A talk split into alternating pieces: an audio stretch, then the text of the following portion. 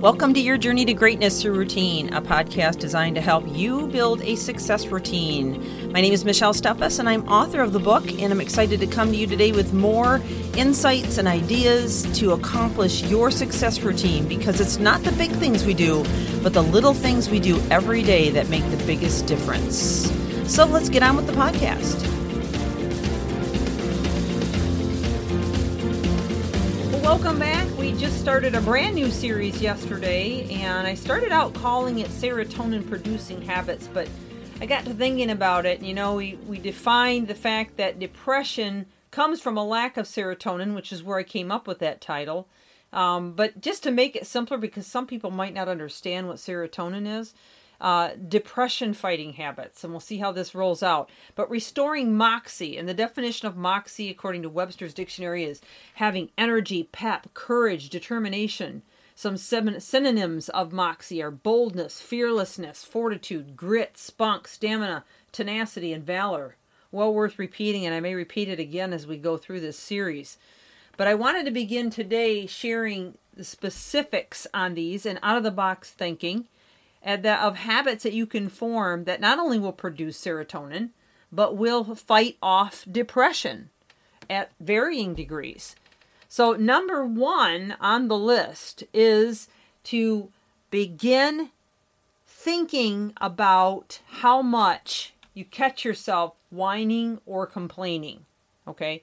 Now, we can we do it probably much more than what we realize. And i would even challenge you to get out a pen and paper and every time you whine or complain write it down for the next week.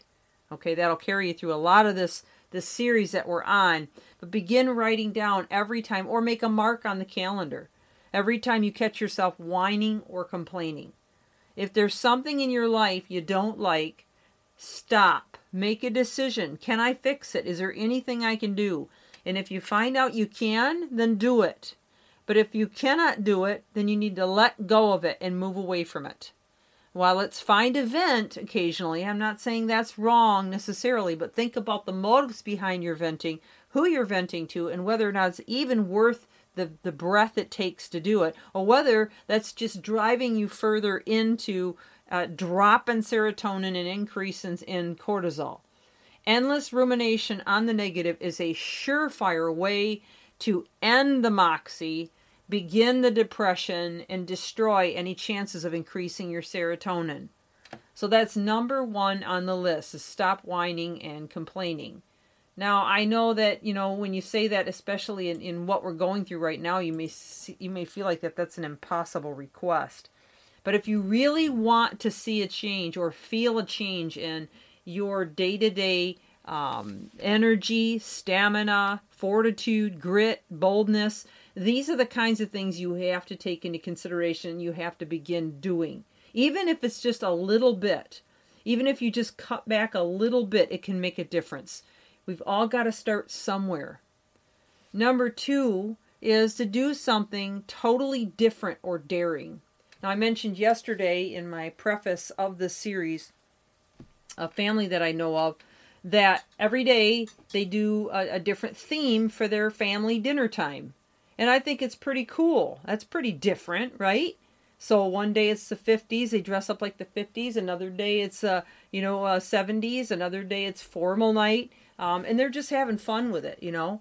Uh, but you could you could plan different ways to to spend time with your family, or you could change up your routine entirely do something you've never done before whether it's getting up at 4 4.30 in the morning and starting an exercise routine or maybe changing your diet entirely and starting to go more towards the healthy side maybe an accountability partner. Maybe you try something that that you know on, a, on your bucket list that you want to accomplish.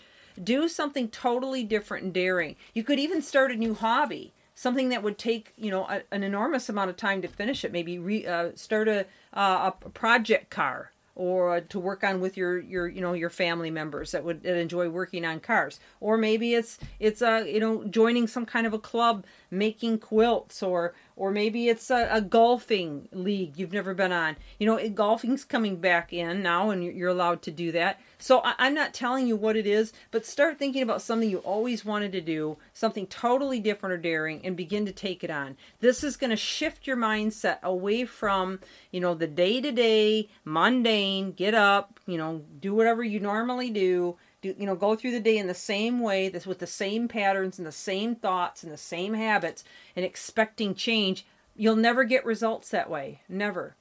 All right? So those are two big ones that you could start working on right away and you would instantly notice a change and start to get back that moxie reducing the chances of depression or at least pulling yourself or begin pulling yourself out of it. And and that's a huge step in the right direction so those are some great things. The next one, or the last one I'm going to share with you, is wear something flattering. Now I know a lot of people are at home working, and you know maybe you are, maybe you aren't. Either way, when you look smashing, you feel smashing.